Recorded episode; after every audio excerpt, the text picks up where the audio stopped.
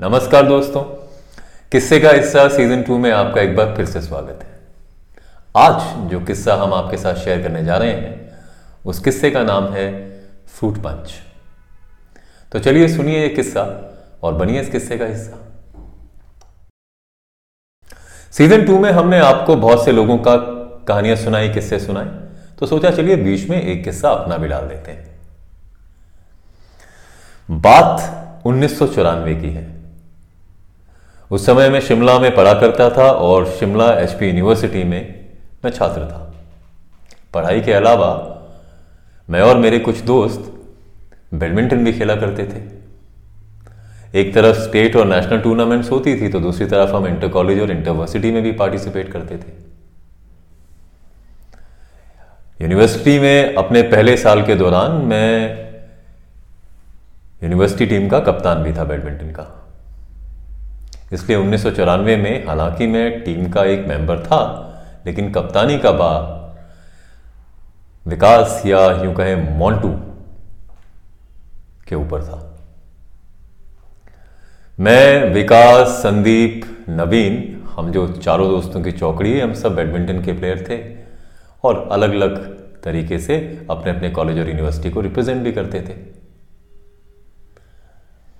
तो साल उन्नीस सौ चौरानवे में, क्योंकि मैं अब यूनिवर्सिटी में थर्ड सेमेस्टर यानी यूनिवर्सिटी के दूसरे साल में था मोन्टू जो एक साल मुझसे जूनियर था, वो यूनिवर्सिटी में अभी नया नया आया था और आते ही वो यूनिवर्सिटी टीम का कैप्टन था।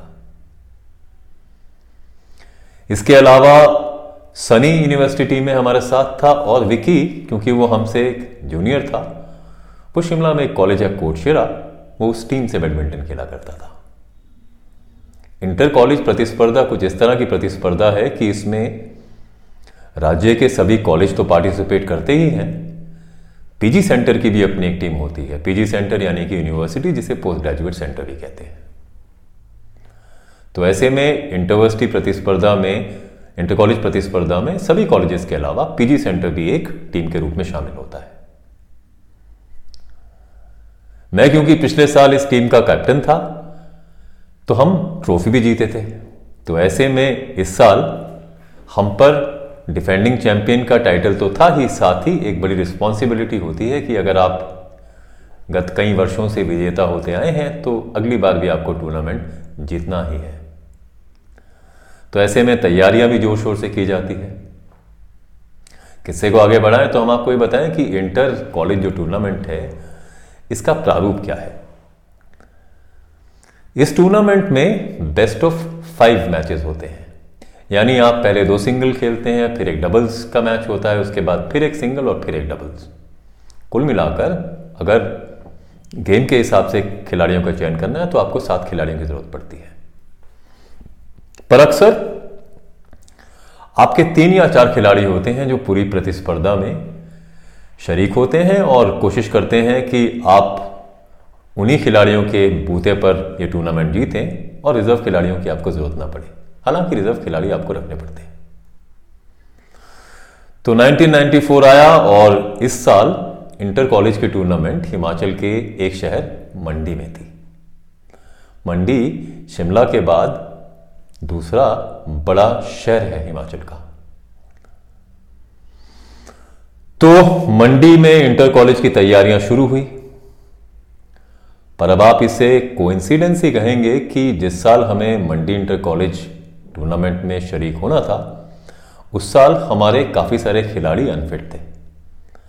जब हमने टीम का चयन किया तो मालूम हुआ कि विकास या मोन्टू के अलावा मैं फिट था। संदीप कंवर या सनी उस साल चोट से जूझ रहा था तो वो थोड़ा अनफिट था। हालाँकि टीम में शामिल था, लेकिन किस तरह से खेल पाएगा इस पर ज़रा क्वेश्चन मार्क लगा हुआ था। इसके अलावा हमारी टीम में सोलन राज्य से भी दो खिलाड़ी शामिल थे और एक और खिलाड़ी हमारी इस टीम में था जिनका नाम था संजीव शोरी। वो हालाँकि हमसे सीनियर थे और उन्हें हम शोरी भाई कहते थे। वो भी हमारी टीम में खिलाड़ी के रूप में शामिल थे। इंटर कॉलेज प्रतिस्पर्धा में सारी टीमें इस बात की कोशिश करती हैं कि वो अपने अच्छे खिलाड़ियों को दूसरी टीम के अच्छे खिलाड़ियों से ना भिड़ाएँ। इसलिए ड्रॉज को जिस तरह डाले जाते हैं कि आप first single second single first double कौन खेलेगा, इसको गुप्त रखते हैं। एक पर्ची सिस्टम है जहाँ पे आप पहले ये सब नाम लिख के रेफरी को दे देते हैं और अंपायर फिर एक एक करके कॉल आउट करते हैं। क्योंकि हमारी टीम में मैं और मोन्टू ही दो मज़बूत खिलाड़ी थे और दूसरी तरफ़ हमारे पास टूर्नामेंट का डिफेंडिंग चैंपियन होने का भी रिस्पॉन्सिबिलिटी थी तो हमें लग रहा था कि देखिए, रिस्क ना लिया जाए और कोशिश की जाए कि हर मैच हम थ्री ज़ीरो से जीत जाए। यानी मोन्टू और मैं पहले दो सिंगल्स निकाले और फिर क्योंकि मैं और मॉन्टू डबल्स हमेशा साथ खेलते आए हैं तो डबल्स को लेकर हम काफ़ी एश्योर्ड थे या कॉन्फिडेंट थे कि वो तो हम निकाल ही लेंगे। तो हमारा प्रयत्न ये था कि सारे के सारे मैचेस दूसरे कॉलेज से थ्री ज़ीरो ही जीत लिया जाए। ताकि रिज़र्व खिलाड़ियों की ज़रूरत ही ना पड़े। दूसरी तरफ़ जब आप इंटर कॉलेज जैसे टूर्नामेंट में शरीक होने जाते हैं तो आप अपने साथ काफ़ी सारे रिज़र्व खिलाड़ी और बाकी ऑफिशियल्स भी लेके जाते हैं। ऐसे में यूनिवर्सिटी और कॉलेज में आपको मौका मिलता है कि अपने दोस्तों को टीम में शामिल करें, क्योंकि ऐसा करने से एक तो आपको अटेंडेंस को लेके सहूलियत मिल जाती है, क्योंकि जब आप खेलते हैं तो अटेंडेंस को लेके कोई क्वेश्चन नहीं करता। ऐसे में बहुत सी रिक्वेस्ट आती हैं कि देखिए, हमें भी टीम में शामिल कीजिए और टीम में नहीं तो हमें कुछ दिन के लिए कैंप में शामिल कर लें। तो आप अपने दोस्तों के लिए या दूसरे साथियों के लिए ऐसा भी करते हैं। दूसरी बात, जब आप इंटर कॉलेज टूर्नामेंट खेलने दूसरे राज्य या दूसरे शहर में जाते हैं तो यूनिवर्सिटी और कॉलेजेस आपको कुछ तरह की सहूलियत देते हैं। दूसरे खेलों की तुलना में या आजकल जिस तरह की सहूलियतें दी जाती हैं, वैसा उस समय कुछ था नहीं। आमतौर पर आपको डेरी अलाउंस दिया जाता था, जो आज की तुलना में नाम मात्र ही हुआ करता था। और अरेंजमेंट के हिसाब से आपको किसी भी कॉलेज या यूनिवर्सिटी के हॉस्टल में ठहरा दिया जाता था।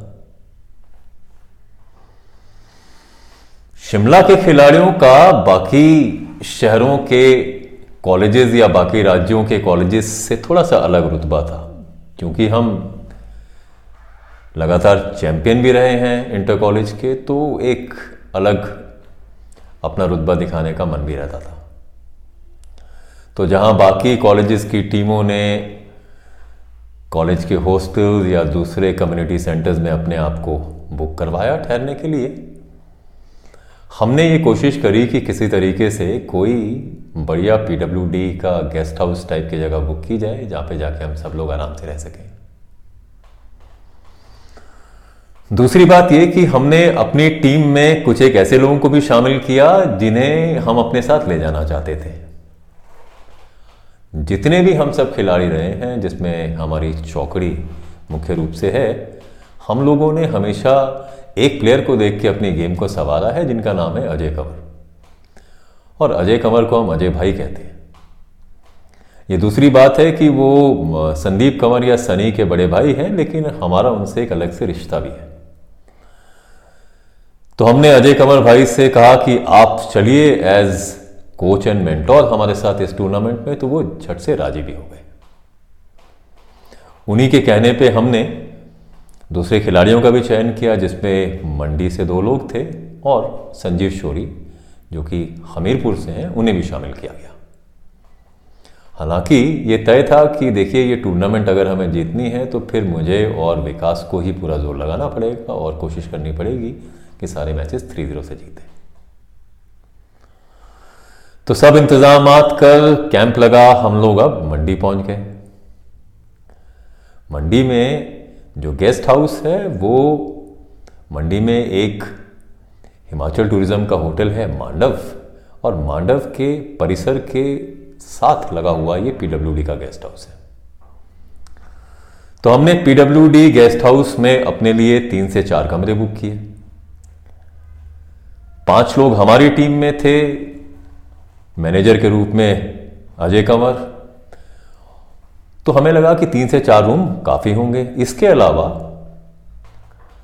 सनी और विकी हालाँकि यूनिवर्सिटी में नहीं था और कोटशेरा कॉलेज में था, लेकिन वो अपनी टीम के साथ ना ठहर, हमारे साथ गेस्ट हाउस में ठहर गया। वैसे भी हम लोग पक्के दोस्त थे और हमारा रोज का मिलना जुलना था तो ऐसे में विकी सिर्फ़ अपने कॉलेज की तरफ़ से मैच खेलने जाता और हमारे साथ आके पीडब्ल्यू डी गेस्ट हाउस में रुकता। तो हम सब लोग पीडब्ल्यू डी गेस्ट हाउस ठहरे। ये एक सामान्य सा गेस्ट हाउस था। हालाँकि जिस तरह की अरेंजमेंट इंटर कॉलेज टूर्नामेंट्स में होती है, उससे कहीं बेहतर था। तो लक्ष्य केवल एक था। लक्ष्य ये था कि इस बार फिर से इंटर कॉलेज की जो रोटेटिंग या रोलिंग ट्रॉफी है, उसे फिर से जीतना है। और सारा का सारा दारमदौर, दारोमदार मॉन्टूर मुझ पर है। टूर्नामेंट शुरू हुई। जहाँ हम ठहरे थे, वहाँ से कुछ ही दूरी पर एक कम्युनिटी सेंटर था और उसी कम्युनिटी सेंटर में एक बैडमिंटन कोर्ट था। क्योंकि हम लास्ट ईयर के विनर्स थे तो जिस तरह का ड्रॉ हमारे लिए हुआ था, वो थोड़ा अपेक्षाकृत बाकी टीमों से आसान भी था।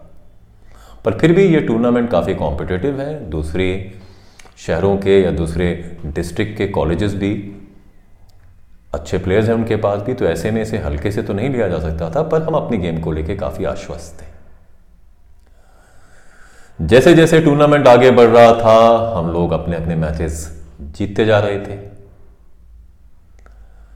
और क्योंकि हम सभी दोस्त इस टूर्नामेंट में एक साथ गए थे तो अक्सर खेल के अलावा भी हमारे लिए काफ़ी मनोरंजक रहा करता था। सुबह से शुरू हो, शाम तक आपके टूर्नामेंट के मैचेस होते थे। क्योंकि जिस तरह से ड्रॉप पड़ते हैं, आप कभी दिन में खेल रहे हैं, कभी शाम को खेल रहे हैं, लेकिन आमतौर पर हम लेट इवनिंग तक अपने अपने मैचेस खेल फ्री हो जाया करते थे। और फिर वापस P W D guest house आ अच्छा खासा चौकड़ी जमा करती थी। मैं विकास उर्फ़ मोन्टू सनी विकी और अजय भाई आपस में एक दूसरे को काफ़ी अच्छी तरह जानते हैं। और फिर धीरे धीरे जो लड़के हमारे साथ सोलन के थे, उनसे भी दोस्ती हुई। संजीव शोरी से हालाँकि हम परिचित थे, लेकिन दोस्ती उस टूर्नामेंट के ज़रिए थोड़ी सी मज़बूत हो गई। इन सब के अलावा हमारे साथ एक और लड़का आकर पीडब्ल्यूडी गेस्ट हाउस में रुका, जो कि मंडी का लोकल था और उसे हम नेता कहा करते थे। हम उसे नेता इसलिए कहते थे क्योंकि वो उस समय जो यूनियन मिनिस्टर थे, उनका भतीजा था। यहाँ पर यूनियन मिनिस्टर कौन है, उनका नाम इंपॉर्टेंट नहीं है तो हम उसे फ़िलहाल सहूलियत के लिए नेता कहते हैं। और वो नेता जो है, वो अजय भाई के काफ़ी क्लोज भी था। तो शाम को खूब मनोरंजन हुआ करता था, किससे कहानियाँ हुआ करती थी। यहाँ तक तो सब कुछ ठीक था, लेकिन जब शाम को महफिल जमती तो कहीं ना कहीं से कोई ना कोई दारू की बोतल निकाल ही लिया करता था। इस सब के बीच मुझे और विकास को इन सब चीज़ों से दूर रखा जाता था। आमतौर पे सब लोग ये कहते थे कि देखिए, आप तो प्लेइंग मेंबर्स हैं और आपके ऊपर दारोमदार है, इस खिताब को जीतने का तो आप लोग देखिए इस सबसे दूर रहिए। आइए महफिल में शिरकत करें, लेकिन इन सब चीज़ों से, पेय पदार्थों से आप दूर रहें। हाँ अगर आपको फ्रूट्स खाने हैं या जूस पीना है तो you are more than welcome और मैं और मोन्टू सबकी तरफ़ देखते हुए तरसती नज़रों से मन महसूस के रहा करते थे। हर शाम जब ये महफिल जमा करती थी तो सब लोग बड़ी बड़ी बातें भी करते थे। खास तौर पर संजीव शोरी भाई जो थे, वो मुझे और मोन्टू को पकड़ एक कोने में ले जाते और हमसे कहते कि देखो, तुम लोग शोरी के भाई हो। और जो एक बार शोरी का भाई हो जाता है, शोरी उसके लिए जान भी दे सकता है। तो तुम लोग चिंता मत करो। तुम लोग बस ट्रॉफी जीतो और फिर ऐसा जश्न होगा कि पूरा का पूरा मंडी शहर उस जश्न को याद रखेगा। रोज शाम को हमें शोरी भाई का ये लेक्चर ज़रूर सुनना पड़ता था। हालाँकि हम इसे हँसी मज़ाक में उड़ा देते, पर धीरे धीरे हमें लगा कि देखिए, शोरी भाई जो कह रहे हैं, उसको हल्के में नहीं, नहीं लिया जा सकता क्योंकि शोरी भाई कह रहे हैं कि जो शोरी का भाई है वो फिर शोरी भाई उसके लिए कुछ भी कर सकते हैं। तो ये देखें कि इस बात में कितनी सच्चाई है। तो धीरे धीरे टूर्नामेंट आगे बढ़ी। जैसे जैसे टूर्नामेंट आगे बढ़ी हम लोग लगातार अपने अपने मैच जीतते रहे। और ऐसा करके हम लोग सेमीफाइनल में पहुँच गए। सेमीफाइनल में हमारा मैच स्थानीय टीम से था। जो कि एक मज़बूत टीम थी, लेकिन मैंने और मोन्टू ने अपना अपना मैच निकाला। इसके अलावा डबल भी हम आसानी से जीते और फाइनल में प्रवेश कर गए। फाइनल से पहले की रात फिर पीडब्ल्यूडी में जश्न हुआ, जिसमें हमें अलग थलग किया गया। लेकिन शोरी भाई ने आके फिर वही डायलॉग दोहराया कि देखिए, बस कल भर की बात है।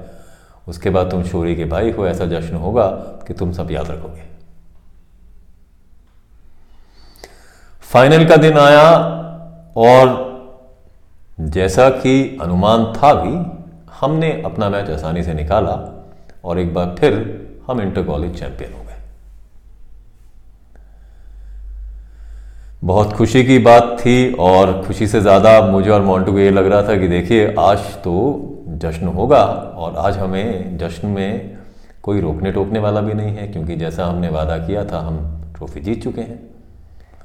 दूसरी बात ये भी थी हमारे मन में कि शोरी भाई लगातार कह रहे हैं कि तुम शोरी भाई के भाई हो और शोरी भाई तुम्हारे लिए ऐसा जश्न करेंगे कि पूरा शहर याद रखेगा। तो उसको लेकर भी काफ़ी रोमांचित थे हम सब लोग। जैसा कि मैंने आपको बताया, पीडब्ल्यूडी गेस्ट हाउस जो है, ये होटल मांडव के प्रांगण में ही स्थित है, जिसके लिए आपको थोड़ी चढ़ाई करके ऊपर पहुँचना पड़ता है और वहाँ से पूरे शहर का नज़ारा भी देखने को मिलता है। तो ये ऊंचाई पर है और बाकी पूरा शहर जो है थोड़ा ढलान पर है तो आप जब ऊपर खड़े होते हैं तो आपको पूरा शहर दिखाई देता है। तो शाम को हम सब लोग इकट्ठा हुए पीडब्ल्यूडी गेस्ट हाउस में और फिर शाम के जश्न की तैयारियाँ शुरू हुई।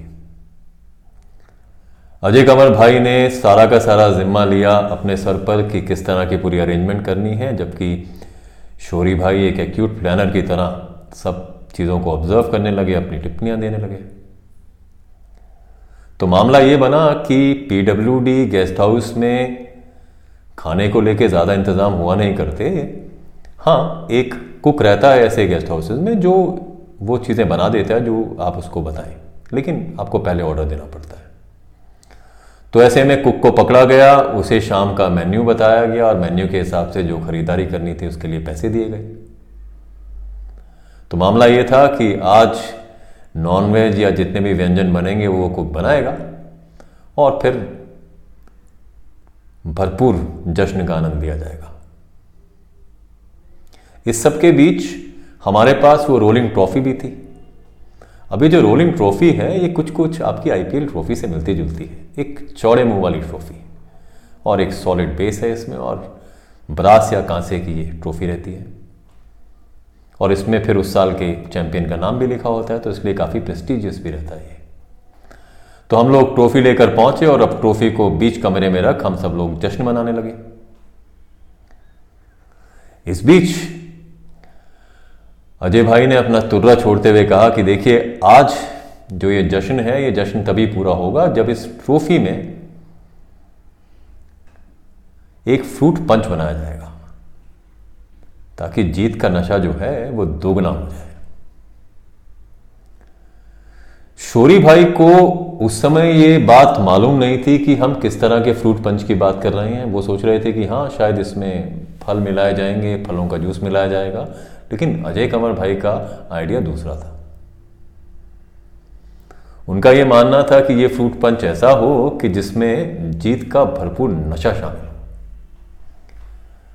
तो यकीन मानिए कि उस ट्रॉफी के अंदर विस्की, रम, वोडका, वाइन सब डला। हाँ फ्रूट्स नहीं डले। या फ्रूट जूस नहीं डला। सब कुछ मिलाने के बाद इस ट्रॉफी को ऊपर तक लबालब भर दिया गया। इसके बाद हाँ ऊपर से फ्रूट पंच के मायने रखने के लिए कुछ एक अंगूर और दूसरे फल बिखरा दिए गए। अब लबालब भरी ट्रॉफी में ये फ्रूट पंच काफ़ी खूबसूरत दिखाई दे रहा था। कहानी फिर ये बनी कि देखिए, अब इस फ्रूट पंच को आप ग्लास में डाल के नहीं पी सकते। तो अलग से स्ट्रॉस का इंतज़ाम किया गया कि सभी लोग एक साथ स्ट्रॉ डालकर इस फ्रूट पंच को पियेंगे या कंज्यूम करेंगे या एंजॉय करेंगे और फिर देखा जाएगा क्या होता है। शोरी भाई अभी भी इस बात से अनजान थे कि इस फ्रूट पंच के अंदर फ्रूट जूस नाम की कोई चीज़ ही नहीं है, बल्कि विस्की, रम वोट का बाकी पदार्थ पूरी मात्रा में।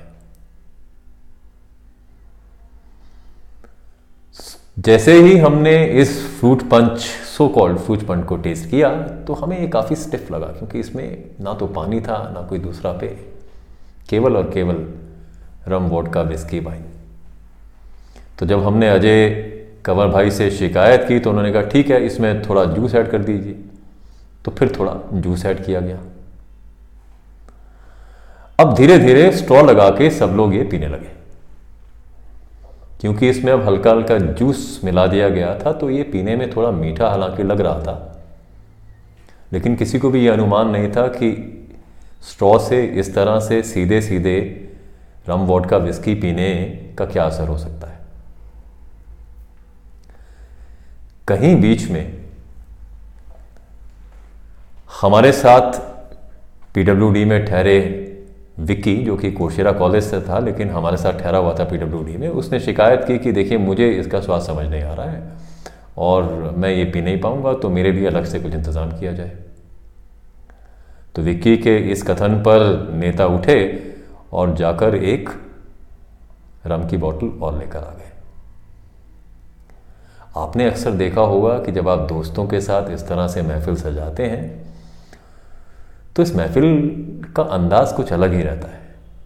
तो जैसे ही रम आई, रम के साथ फिर से गिलास घूमने लगे और एक दूसरे को देखकर कभी कोई दोस्ती का वादा दे, कहीं कोई अपने संबंधों का नाता दे, सबसे वो रम भी पीने को कह रहे थे। तो एक तरफ़ स्ट्रॉ से फ्रूट पंच पिया जा रहा था, दूसरी तरफ़ ग्लासों में डाल रम की कंजम्पशन हो रही थी। तो कुल मिलाकर जितने भी लोग उस पार्टी में थे, वो सभी काफ़ी हाई होने की तरफ़ जा रहे थे।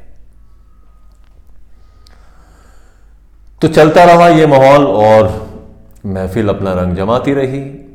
बीच बीच में जब भी मौका मिलता, शोरी भाई मुझे और मोंटू को एक कोने में ले जा वही अपना चिरपरिचित डायलॉग दोहरा देते कि तुम शोरी के भाई हो। और देखो, शोरी ने कहा था कि पार्टी होगी और देखिए क्या पार्टी हो रही है। और पार्टी की छोड़ो, तुम अब शोरी के भाई हो, तुम शोरी के भाई ताउम्र के लिए हो। तो तुम्हारे लिए शोरी कुछ भी कर गुजरेगा। तो हम लगातार ये बात सुन रहे थे और कहीं ना कहीं अब हमें इस पूरे के पूरे डायलॉग पर थोड़ी खी जा रही थी। हालाँकि शोरी भाई हम लोगों के दिल के बहुत करीब हैं। तो बुरा मानने जैसी कोई बात नहीं थी, लेकिन अब थोड़ा खींच हो रहा था क्योंकि लगातार वो इसी अपने वादे को या अपने डायलॉग को दोहरा रहे थे। समय बीतता गया। इस बीच अजय कंवर भाई मेरे पास है और बोले, चलो, चलकर देखते हैं कि खाने का इंतज़ाम कैसा है। तो हम लोग टीम को पार्टी करता छोड़ बाहर निकले, क्योंकि पीडब्ल्यूडी का जो किचन था, वो पीडब्ल्यूडी गेस्ट हाउस से थोड़ा बाहर था। बाहर जाकर हमने देखा कि कुक किचन में नहीं है तो हमने थोड़ी देर इंतज़ार किया कि कुक लौट आए। थोड़ी देर के बाद कुक आ भी गया। तो हमने कुक से पूछा कि आप बताइए, डिनर का क्या इंतज़ाम है? तो उन्होंने कहा कि डिनर पूरी तरीके से आपका रेडी है। नौ साढ़े नौ बज चले थे तो उन्होंने कहा कि देखिए, आमतौर पर दस बजे के बाद तो हम किचन बंद करते हैं, पर चूँकि आप लोगों ने बता दिया था पहले से तो हम थोड़ा लेट भी कर सकते हैं, लेकिन अब आप बोल दीजिए सबको खाने के लिए ताकि खाना लगवा दिया जाए। तो अजय कंवर और मैंने ये डिसीज़न लिया कि देखिए, अब सब लोग काफ़ी पी चुके हैं और फ्रूट पंच का असर भी धीरे धीरे सब पर चढ़ेगा। तो ऐसे में खाना खा लेना बेहतर है और उसके बाद अगर लोग बतियाना चाहते हैं या फ्रूट पंच का लगातार मज़ा उठाना चाहते हैं तो ऐसा कर सकते हैं। कम से कम कुक को फारिग किया जाए। तो कुक से ये बात कर, मैं और अजय कंवर वापस पीडब्ल्यू गेस्ट हाउस की तरफ़ चले।